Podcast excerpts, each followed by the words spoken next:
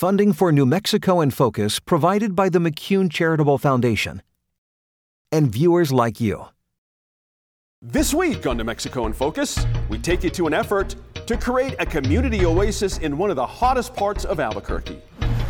It's not a cure all, but it's a start because the start of it is someone care. Someone cared enough to come put this here. Plus, the governor explains her decision to change education secretaries as she announces her new pick. New Mexico in Focus starts now.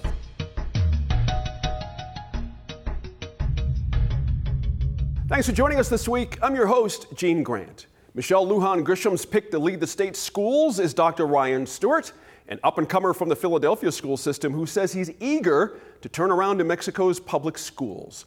We'll also talk to the governor about her choice to move on from her first pick for education secretary after six months and about what's next.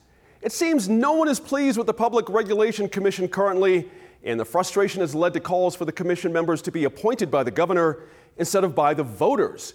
The pros and cons are complicated to say the least. And just before those massive undocumented worker raids in Mississippi, a New Mexico state agency denied a request from ICE for worker records. We'll discuss the ramifications of both the request and that denial. First, we're talking education. Here's the line. Governor Michelle Lujan Grisham says Dr. Ryan Stewart comes to New Mexico with a track record of success in getting good programs to work in struggling schools.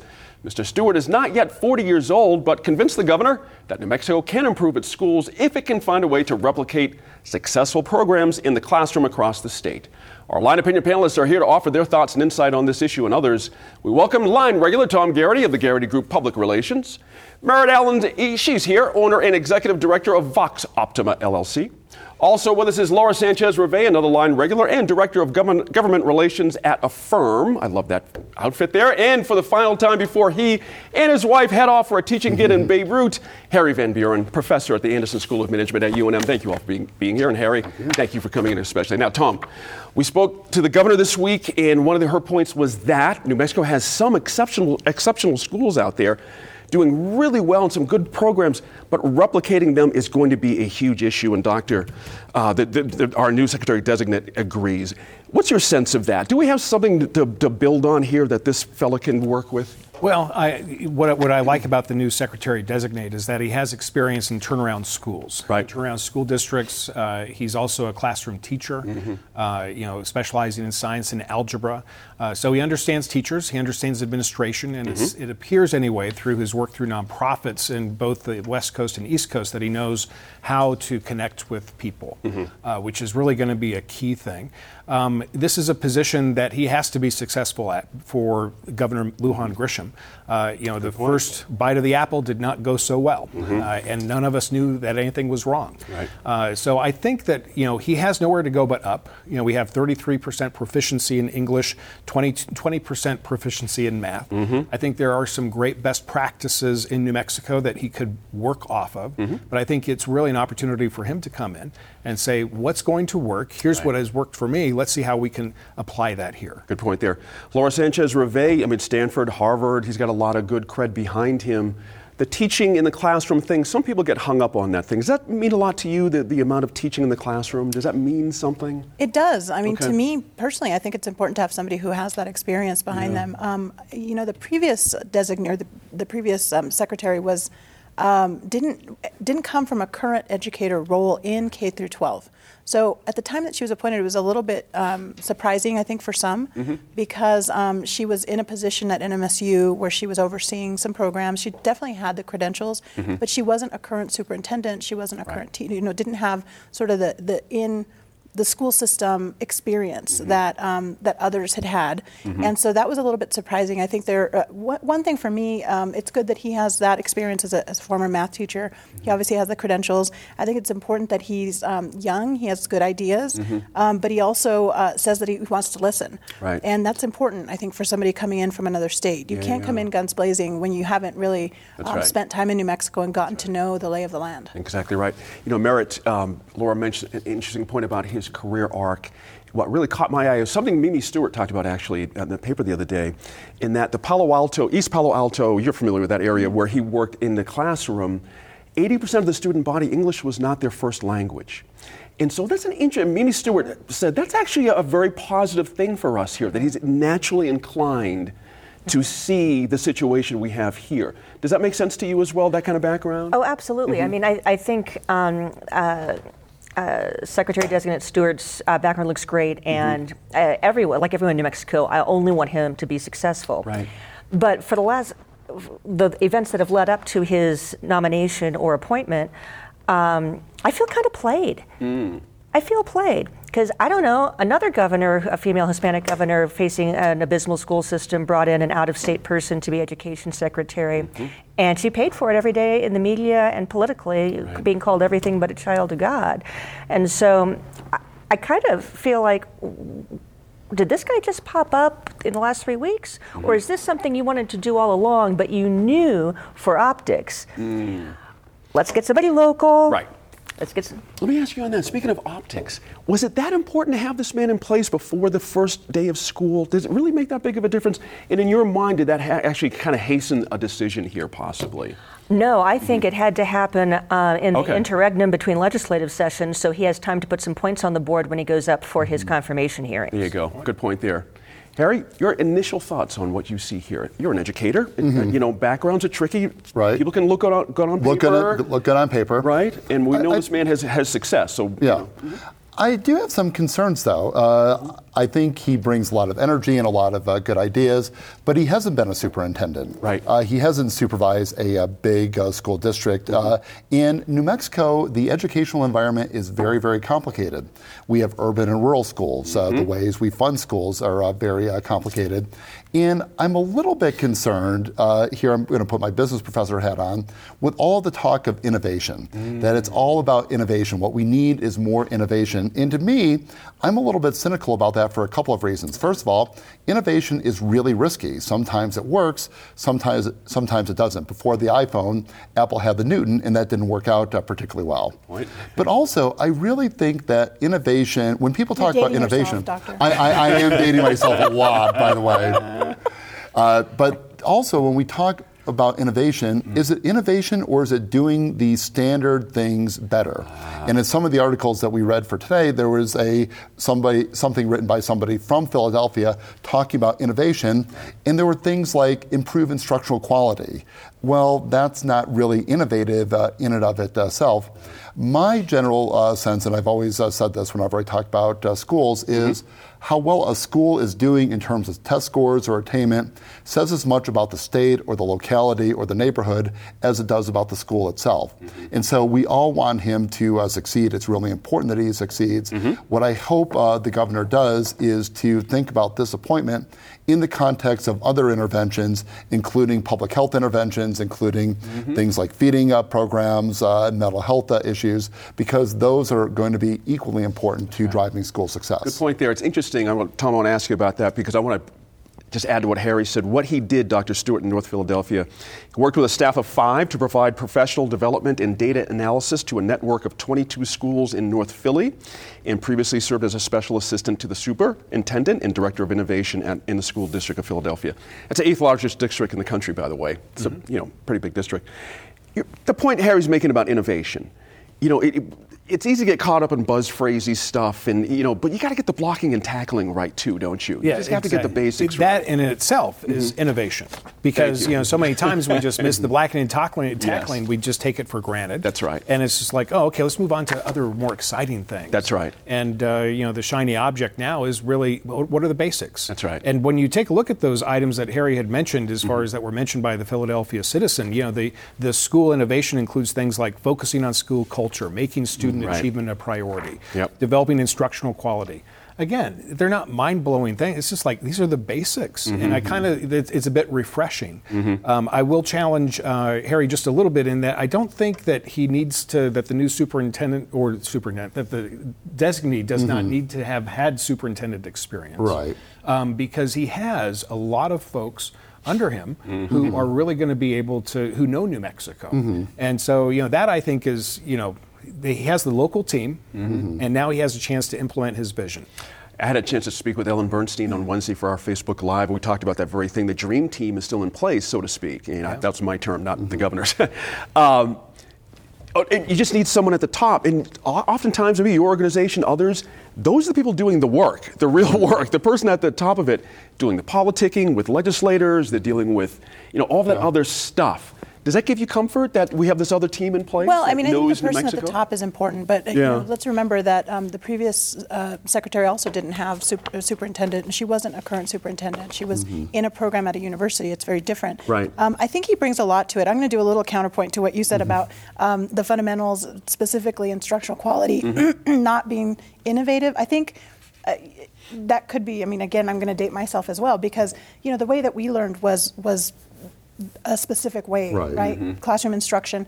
I think the way kids learn today is not the same, mm-hmm. and and there's just so much more out there that kids, you know, their attention span is much shorter. Mm-hmm. Their uh, reliance on technology is much higher than ours necessarily back then, at least. Mm-hmm. And so I think that there are mm-hmm. ways to innovate instructional quality, um, and and make sure that whatever you're delivering is mm-hmm. delivered in a way that they're able to capture and utilize. So mm-hmm. I, I do think that there's ways to innovate in that way. But I think overall, you know, it's an important position. I do mm-hmm. think it's important to have had this done at the beginning of school. Okay. Mm-hmm. Because it sets the tone for the school year. Gotcha. And I think it reassures parents, teachers, um, as well as the, the, school faculty and superintendents, everybody that, that, look, we have somebody on board. Sure. We're going to work with you and we're going to move forward to accomplish mm-hmm. some things. It's a great challenge. We, we do all wish him well. He has to succeed. Absolutely. I agree with Harry. I mean, we need someone to really kind of get this thing going. It's a team effort as well. So we'll see what happens there.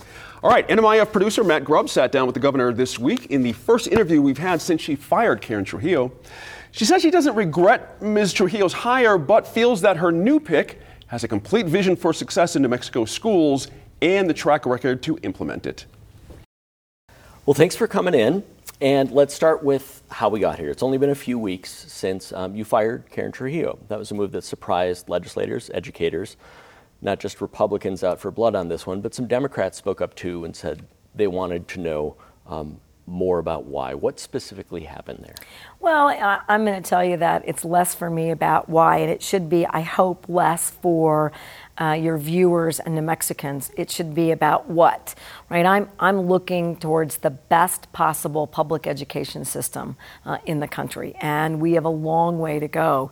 And it's a pretty big challenge. And I know that because I've run a department or two in my career, and it's tough, particularly when you're going to be that change agent. And I was looking for demonstrable efforts to really get our students engaged in the extended learning programs and to really begin to see the flexibility in meeting students' needs and closing those achievement gaps. And that strategy is tough, and I wanted more aligned there. And uh, we have a parting of the ways, and I believe unequivocally I've got a secretary who can deliver in that regard uh, because he's been doing that. And that's an issue for New Mexico. We don't provide to our educators that career development path. And so it's something that I think the state can actually do a much better job in. I need to invest in management, leadership, vision, and educational standards for our educators. And I think that'll make a difference in the long haul. So it sounds like you were looking for an alignment of vision. Um, she said that your office didn't communicate what was wrong effectively. Do you buy that? I don't. And this is a disappointing issue and aspect for everyone. I mean, we, we work actually to mentor and support everyone. And uh, if you'll remember early in uh, our tenure as a brand new administration in identifying uh, candidates to be cabinet secretaries, uh, I think you might have even asked me, when can we expect a corrections secretary? And I said, well, we are doing our very best. We're looking for the right candidate, the best candidate. In the meantime, we have expertise in this office and we aren't ignoring the corrections department department. So we do weekly huddles with like cabinets and cabinet secretaries. We leverage, we help them develop and deliver their budgets, their procurement, because remember that I, uh, uh, at least on the campaign trail, and then reaffirmed after being elected, these are departments with huge vacancy rates who don't have the human resource uh, expertise anymore because that was moved out of their departments. Sure. They can't do their budgets. So we've been doing that with these departments from the very first day. So, January 3rd, after we're sworn in, we've been doing that, and we meet every single week, and every group and every department, including the education department, has a policy champion in our office. Uh, you did keep uh, the, all the deputies. Um, so, and uh, elevated Kara Bobroff um, to interim secretary for a little while. Um, so it sounds like you're at least pleased with, with what's happening at that level. Everyone that we identified has talent and expertise. I don't want anyone in New Mexico to think that uh, we didn't identify candidates, including the former secretary, who have demonstrated in their own capacity in some way remarkable efforts the deputy secretaries are exactly that group. You know, combined, they have nearly 100 years of education experience. But you have to have a person who can then lead, leverage, and support that group. And our new education secretary is someone who has the education then has the experience, has middle school teaching expertise, and is now leading a regional nonprofit that actually gets things invested and changed inside schools. And that's the part that we've been missing. Can you take these evidence based ideas like extended learning and can you get them inside our current school system? And can you make that nimble enough that educators, parents, and students are part of that? That leadership change and the decision making about how it rolls out. And I think I know unequivocally that Ryan has that specific experience because we've never done that in New Mexico.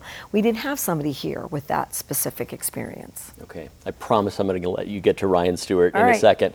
Um, Yazzie Martinez, I don't think that I've watched a TV report, read an article, written an article in the last um, what months since it's come out, um, that decision that it hasn't been present in the discussion. Uh, what role, if any, did that play in your decision to remove Karen Trujillo and to, to go a different direction? Look, it, the Yazzie Martinez is critical, and we have to meet uh, the requirements in that court order. And for viewers who are unfamiliar, even though you just said it's reported all the time, New Mexico has a court order that unequivocally says that we are not meeting our public education constitutional requirements. And specifically, we are missing the mark in spades when it comes to our disadvantaged and minority students.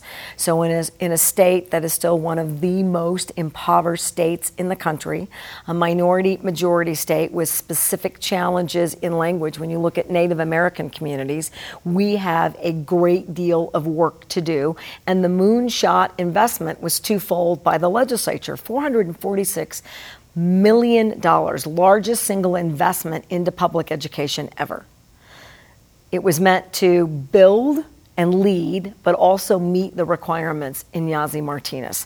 And here's what we know about Yazzie Martinez, and I talked a little bit about it, is we lose students over the summer months. Right? That continuity with an educator, you can have 10 extended days, 25 extended days, that we need to do that so that we don't have students fall back and then start all over in the next grade, which then leads to our proficiency problems, which means we don't close those achievement gaps.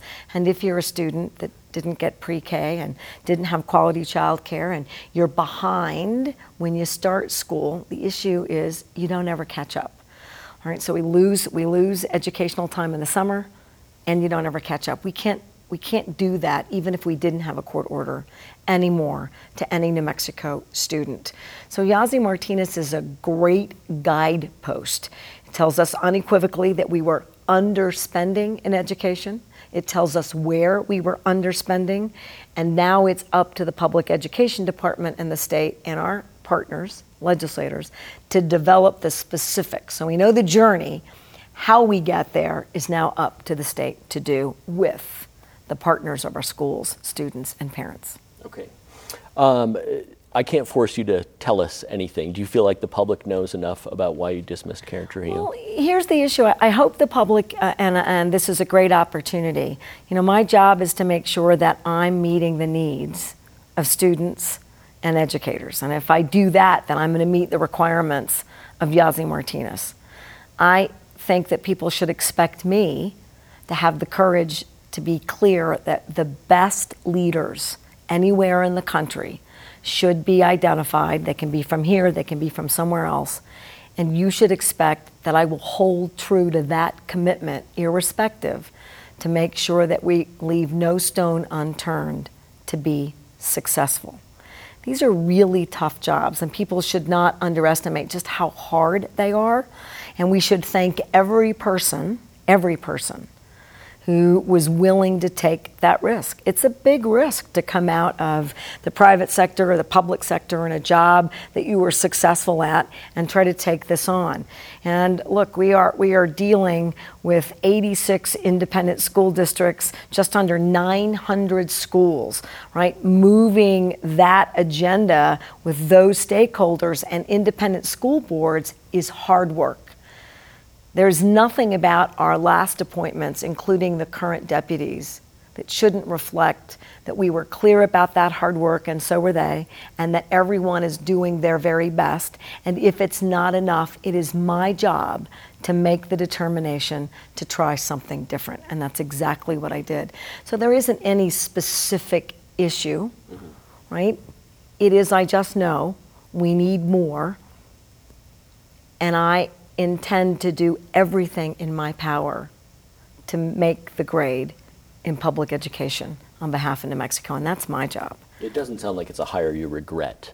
No. You know, look, I, I really, I mean, I think New Mexicans are incredible. I'm a New Mexican. I get to be the governor.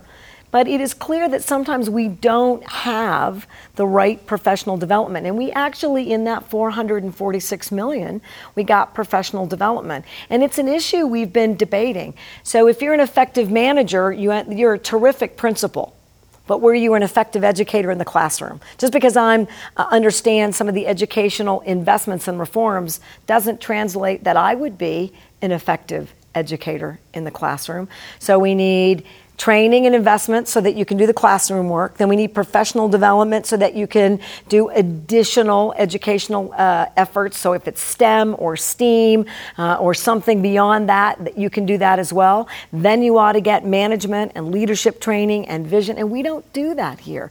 And in fact, the truth is, over the last eight years, so nearly a decade, we stopped providing any of those resources whatsoever. You know what we did do is we made classroom sizes bigger. More students, less pay for educators, less support. Um, I'm dedicated to making sure that the talent in New Mexico gets the opportunity to direct their careers in a number of ways because we're going to pay for that professional development. You've found, as you mentioned, uh, a, a, new secretary, uh, Ryan Stewart.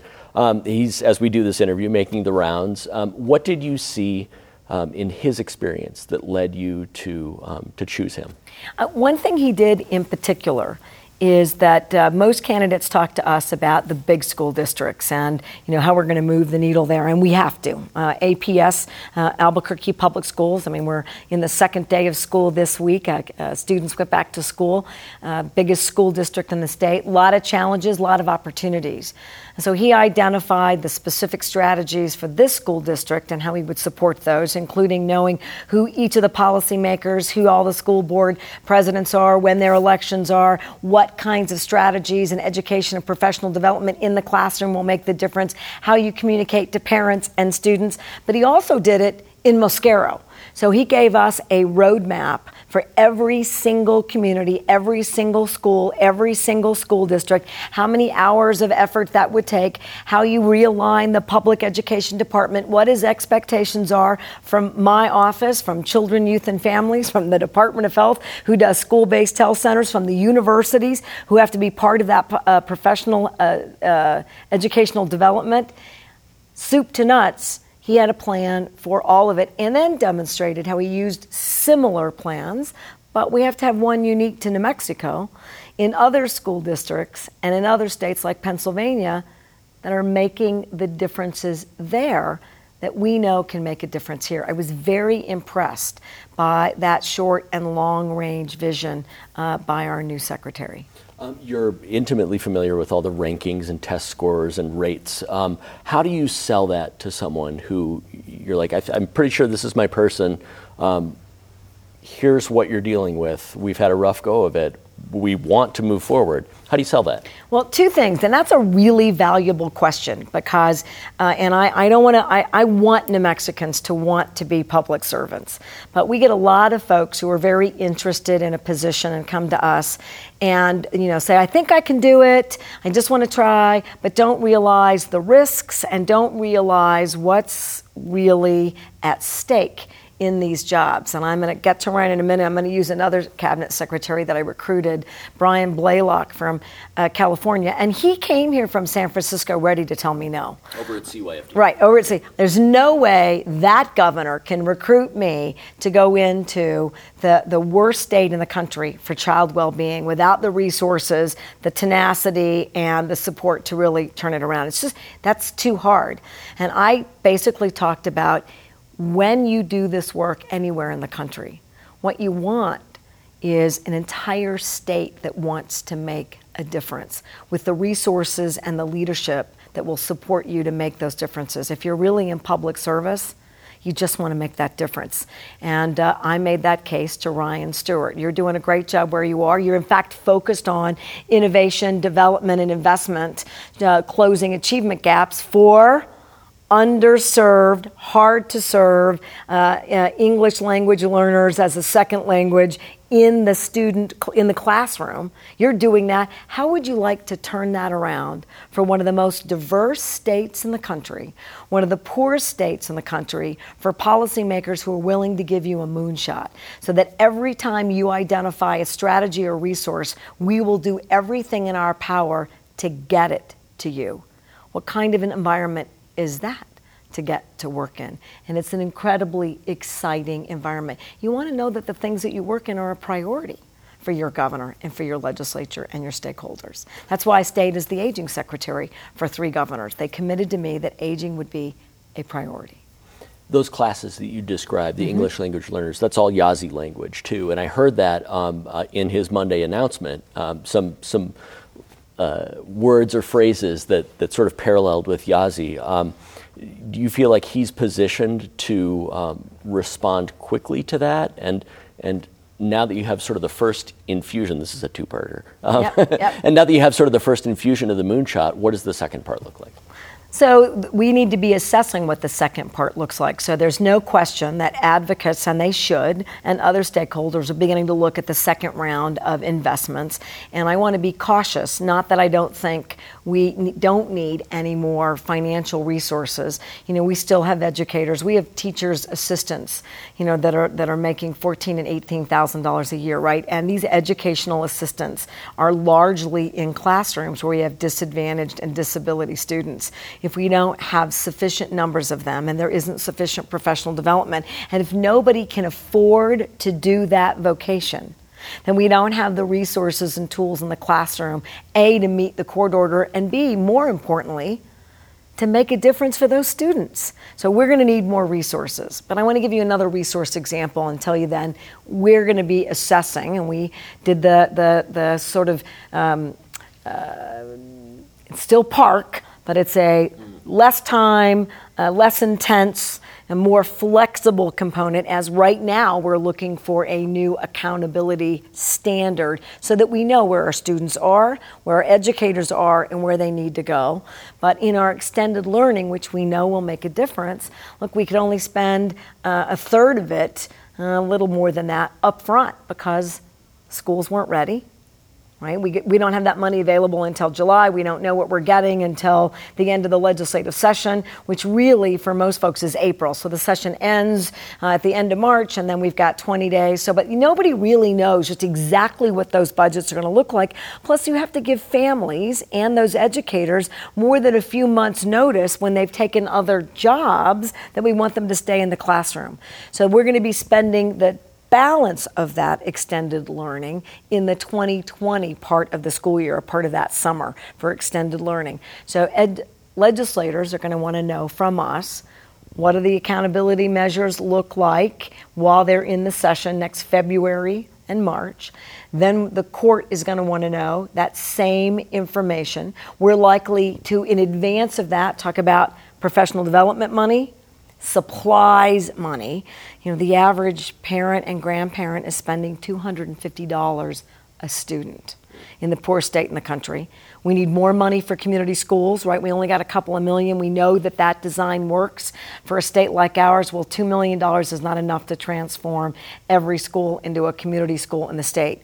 And then the specific accountability measures, professional development measures, pre K, pre K curriculum, and the extended learning. Well, we need more data in order to tell us where we need resources to make sure that every student is getting what they need.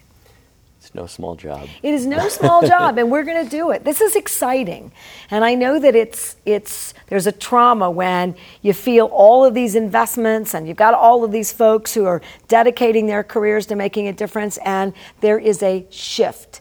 So I think about it. Um, I'm going up a hill, and I was in fourth gear, and I needed to shift back down to third. I'm going to get up that hill. I need to keep my speed and my momentum, but I need to make sure that I'm in the right gear as I continue to move forward. And that's what we did in education. We just changed gears. Not plans, not direction, not efforts, not enthusiasm. We have the expertise that we need, and I'm really excited about where we go from here. We'll be along for the ride. Thanks Terrific. for your time. you got it, Matt. Thank you. You bet. Where, in some sense, I would want to say the cruelty is part of the point. So to have the crying kids in Mississippi, it's almost like it's designed to send a message to uh, people. We want you to self-deport. We don't want you to uh, come here, and the kids are just going to be collateral damage. Bear in mind that many of these kids are American citizens. That's right. According to the Nature Conservancy, Albuquerque's International District is one of the hottest parts of the city. It also has fewer public parks than other neighborhoods and a host of abandoned or neglected properties. And that's a challenge, yes, but it's also an opportunity for a pop up park. Here's a look at the work of volunteers and the Rocky Mountain Youth Corps, who debuted that park earlier this month.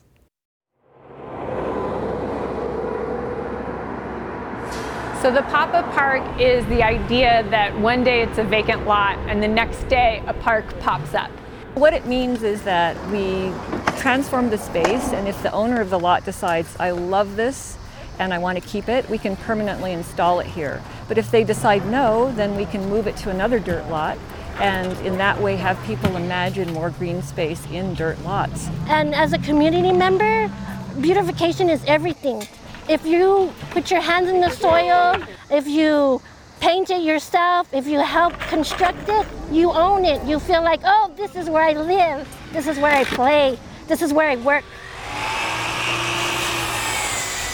This is a brand new project. It's an idea that came together out of many partners, uh, partner organizations, and so we've been working with probably 15 different organizations, and really it's been a community driven process. So we held over a year and a half a number of community meetings where the residents in the area designed what they wanted this park space to look like, and then we're just here to support that vision coming to reality. This is my community. Um, I love projects that come into the neighborhood and involve them, um, involve them with not just, um, oh, here we have plans for you.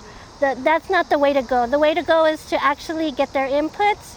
At the very beginning, I think it's important there's a volunteer effort from the neighborhood and from the surrounding neighborhoods because at that point the city realizes that, you know what, hey, they care about their neighborhood. They, they, want, they want it to stay there. It's just awesome. I'm just really amazed at what these people were able to come up with. I was seeing the sketches, but I still couldn't see the park until today, you know.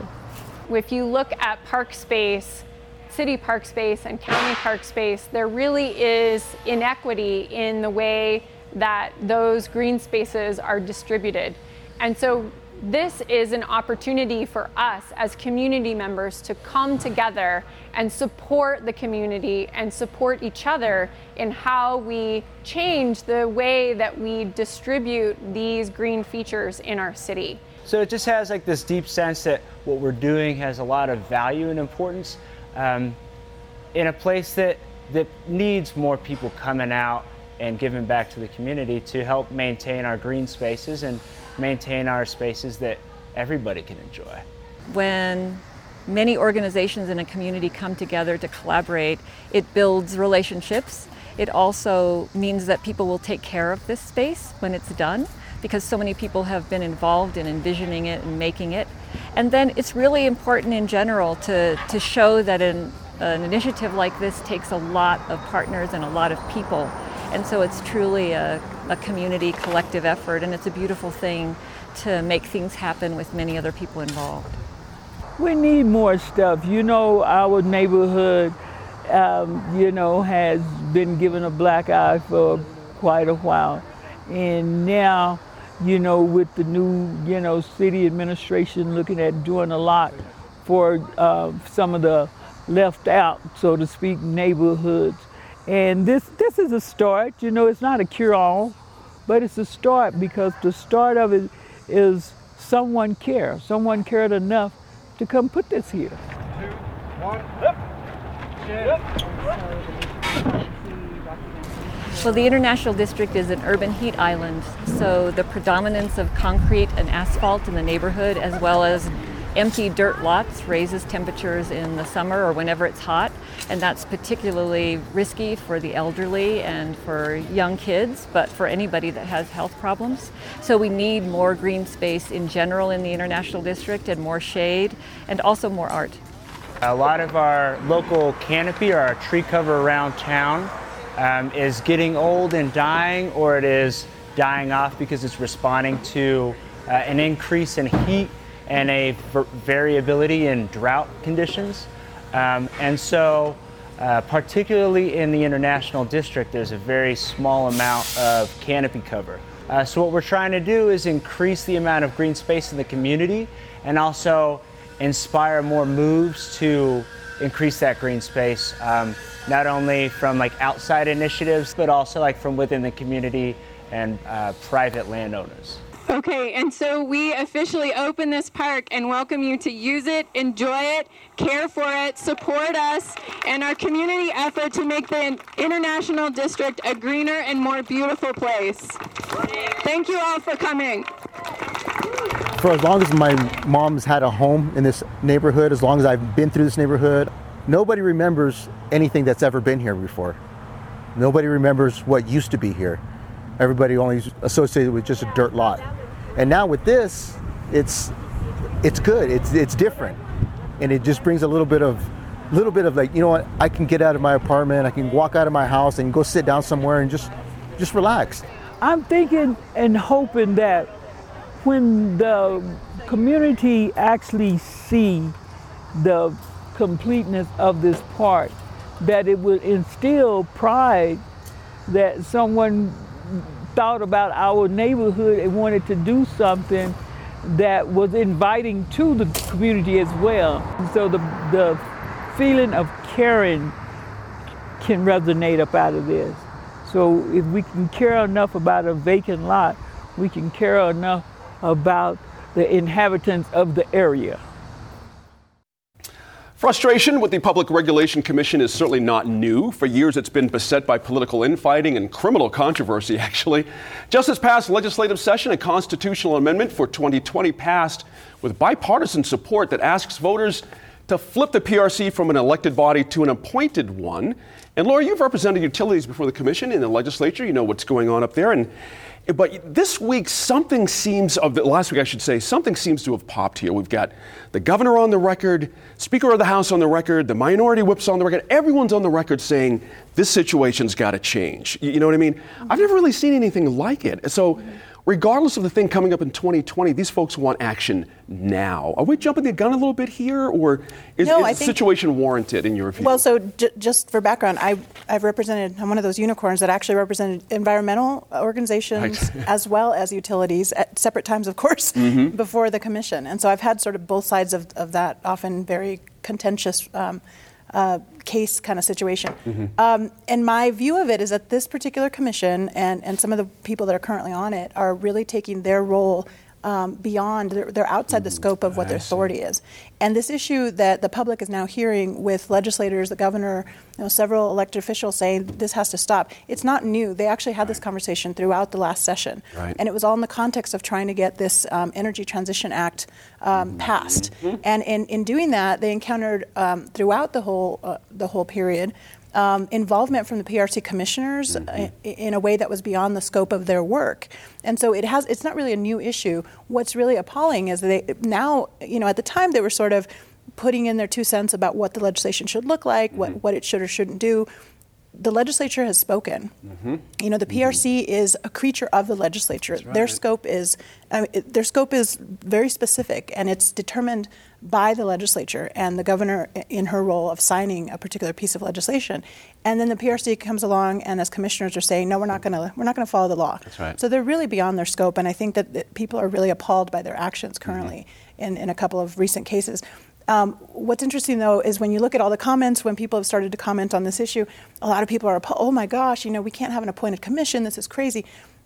A lot of states have appointed commissions, Mhm. and what you end up seeing is that a lot of those commissions have much higher um, credentials. The individual commissioners Now we're have a lot there. more education, That's a lot more experience, Yep. better credentials, and you end up with a more thoughtful PR or uh, public utility commission than what we have here, where all they do is they um, they just have to run by district, Mhm. which means a very small proportion of people in a particular district elect them, and so. Let me get the very other, I. I appreciate that point, but Harry, interestingly, um, one of the ideas here is to reduce the influence of money. Absolutely. Right, because we've got the situation where, as Laura mentioned, they're running for office, and in our Mhm. system, Mhm. you know, if you have an interest in that outcome, you can buy in, so to speak. Mhm. Does this fully remove that idea when you have appointed commissioners? Does industry have zero influence? Well, it's, after a, that? it's a more indirect uh, influence. Okay. Here you have, say, the regulated uh, groups like PNM, for example, defending their interests, and you can't really fault them for that. Uh, that's their job to defend their interests and defend the interests of shareholders.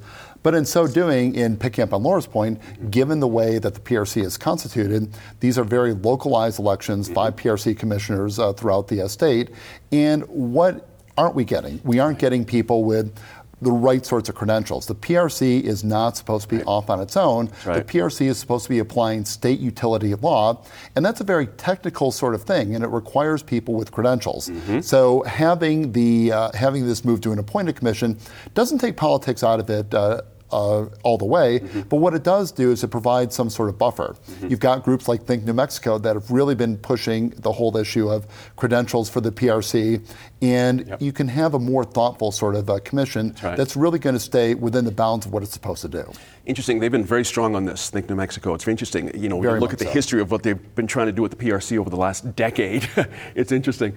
Uh, Merritt, the idea that you know the state formed the PRC, as you remember back when, uh, to take politics out of utility regulation, and it just didn't work out that way. Well, not when they're elected. Right. and, uh, I mean, my whole thing on this is what if we reformed the PRC legislatively seven years ago and no one noticed? Oh, wait, that's what happened. Right.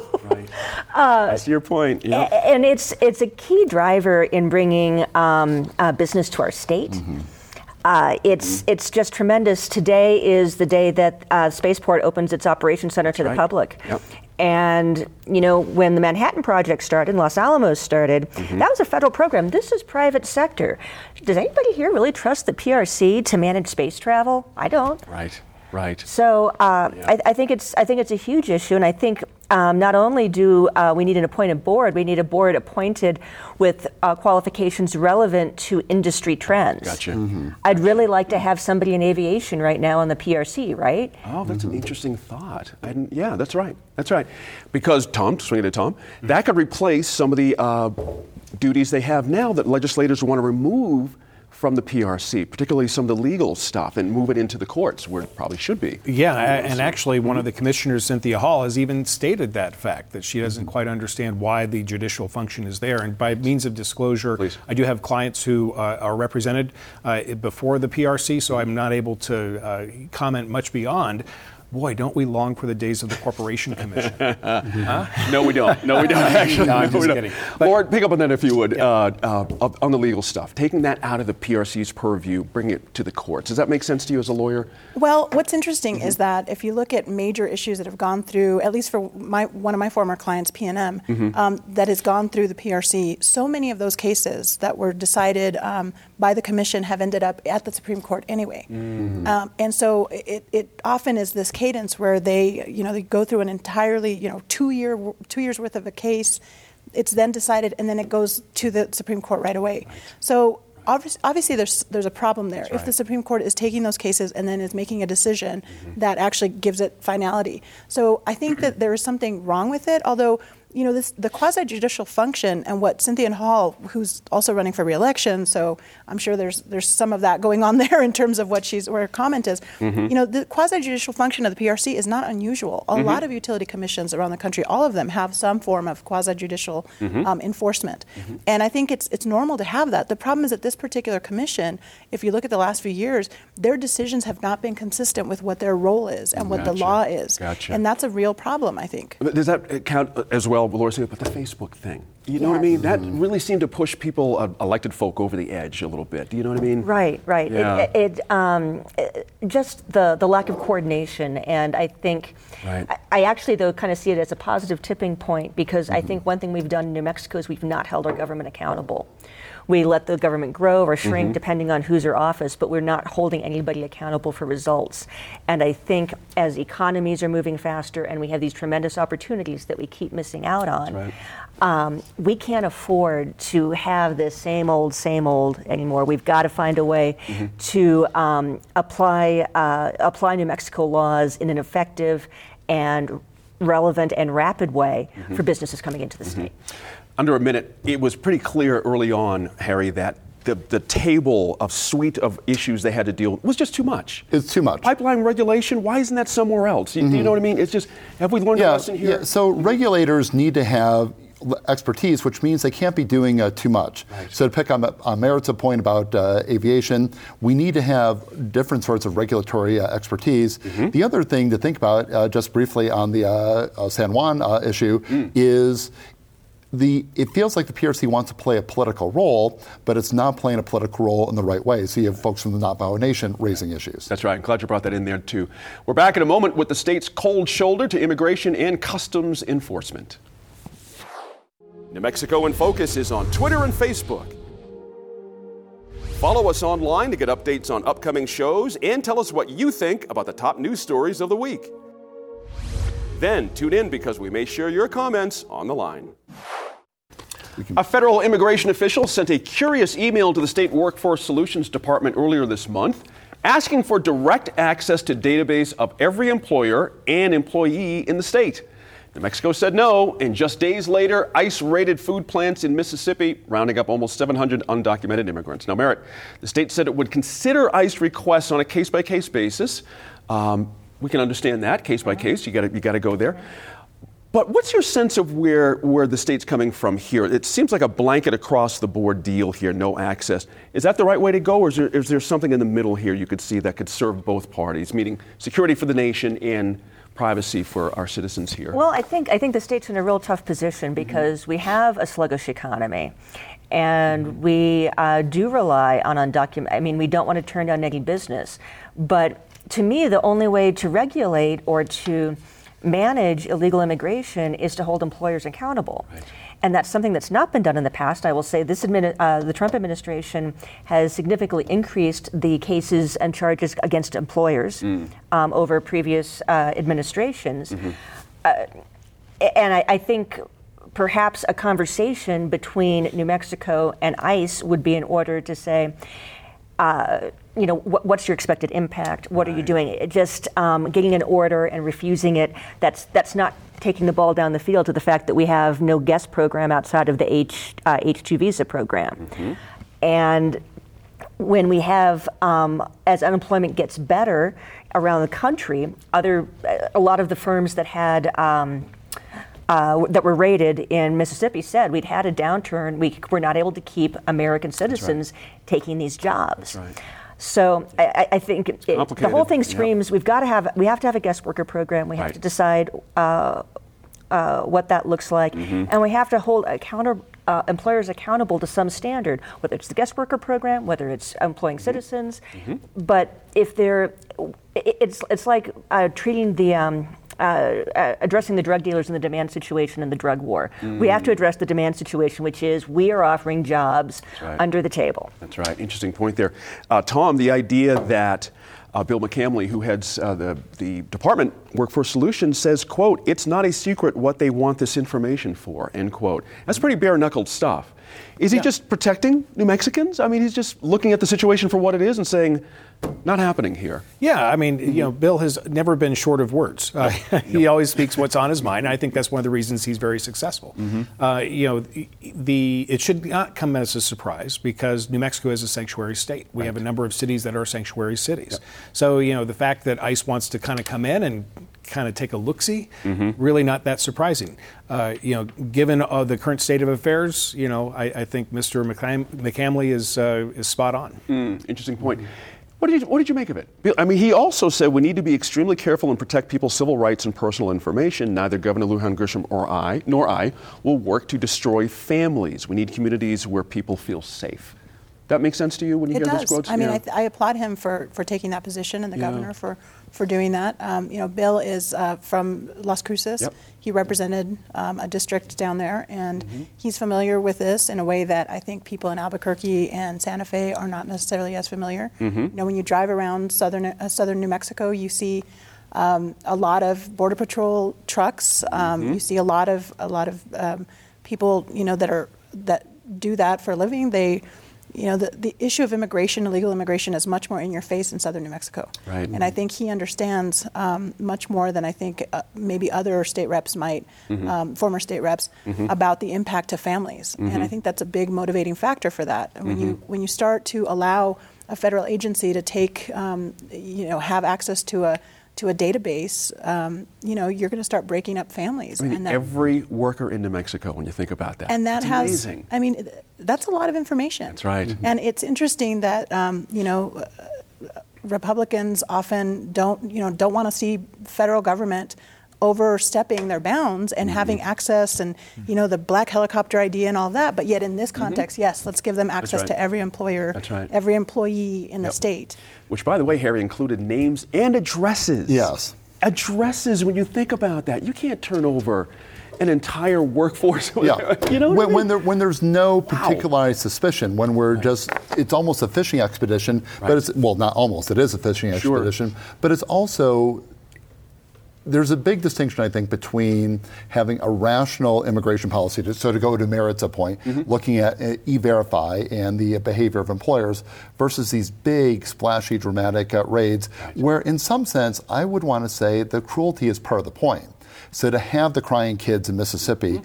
it's almost like it's designed to send a message to uh, people. We want you to self-deport. We don't want you to uh, come here, and the kids are just going to be collateral damage. Bear in mind that many of these kids are American citizens. That's right. That's right. That's exactly right. And the administration's been clear they want more of this. They want They much want more of this. Much more of this. The spectacle is the uh, point as opposed to a rational policy That's right. that would really get everybody on board, including employers, Mm-hmm. uh, but also start to think about what does a immigration policy look like that both fulfills the needs of the economy and is also consistent with our values. You know, and this is really Good. not unlike what um, the Trump administration's efforts had been to try to get voter data information from the Secretary of State's office. Ah, right. To which the, our current Secretary of State, Maggie Toulouse Oliver, said, "No, we're not going to play this game." That's right. I think it's important that we I, uh, that we recognize that New Mexico has drawn a line in the sand Mm-hmm. and recognize that we have rights, that we have certain civil rights, civil liberties that should not be infringed upon. Mm-hmm. And I think the point that Harry made about particularized suspicion is really important. I mean, that's that's fundamental, constitutional, Fourth Amendment stuff, where you Yep. need to have a particularized particularized suspicion about someone or something, Mm-hmm. and not just a random, you know, database that you're able to go in and get information on. Mhm. You know, Merritt. The, oh, go ahead, Tom. You had a Well, point I was there? just, Mhm. uh, the only thing Please. I was going to add was is that okay, so ICE, you know, maybe they can't get in here, but uh, you know, Department of Homeland Security and specifically Border Patrol can. And uh, between Truth or Consequences and Albuquerque, a new uh, immigration checkpoint, customs checkpoint, has popped up. Ah. And so you know now along I-25, you now have two different checkpoints. So. Uh, you know, where they might not be able to get impact in one, they'll focus on another. Interesting point there. And Mara was about to mention the ICE officials said this information would be used to provide agents with, quote, a quick same day response. Pardon, end quote, presumably regarding workers' legal resident status. That, that, it sounds frightening. I mean, same day response? I'm not quite sure what they're getting at there. Do you have a sense of what they're, what, they're, what, what does that language mean? Well, and I'm not sure why um, they would rely on New Mexico to provide that data with the I 9 program, with um, every employer having a federal tax ID. At some point, you've got to describe something as payroll. Right. Right. And and to me, It'll be easier there's to there's track, yeah. there's a lot of federal data on this um, uh, th- that could be gotten. So I almost wonder if this isn't um, also a litmus test for specific you know specific states uh, in, in its way. And uh, I, I, I, I, I part find, of the problem that odd. Texas went along with this? Is, ICE empowered now? They, they claim Texas has given them this information. They have all the names and addresses and the worker information. Does this, it just sounds like they're empowered now as opposed to I anything guess else. I just don't understand why Texas would have this and the feds wouldn't. Right. It's interesting, isn't it? Do you have a closing thought on that, Tom? We're about 30 seconds on here. Uh, you know, it's uh, there's what they say, and then there's reality. Right. Um, you know, there are different uh, agencies that have real credibility issues. So just because they say we've seen it, have they really seen it? Very good point there. That's all the time we have for this week. Thanks to all of you for joining us and Harry Van Buren, HVB. More famously, we wish you the best of luck from all of us here at New Mexico PBS. You're going to kill out there. It's going to be great. You're going to be really good. And, and to your wife, she's teaching as well out She's there. teaching as well, and uh, we're just going to be traveling around uh, southern uh, Europe and northern Africa in the uh, Middle East. But uh, we'll be following the show uh, closely, and in two years, uh, come back. And I'm sure all the problems And will even be fixed by in then. between. That's right. so let's, let's raise a New Mexico PBS mug to Harry Van Buren. Best of luck. Really appreciate Thank your you very Absolutely. much. See you next week. Some brief housekeeping before we go. The governor's announcement of a new education secretary and our conversation about it bumped our interview with Indian Affairs Secretary Lynn Trujillo to next week. We appreciate her patience and yours. We'll get that interview up online as soon as it's ready. We also wrapped up our series of back to school conversations on Facebook Live this week, and we live streamed the governor's announcement of Dr. Ryan Stewart as the PED secretary. You can find those videos on our Facebook page. Thanks again for joining us and for staying informed and engaged. We'll see you again next week in Focus.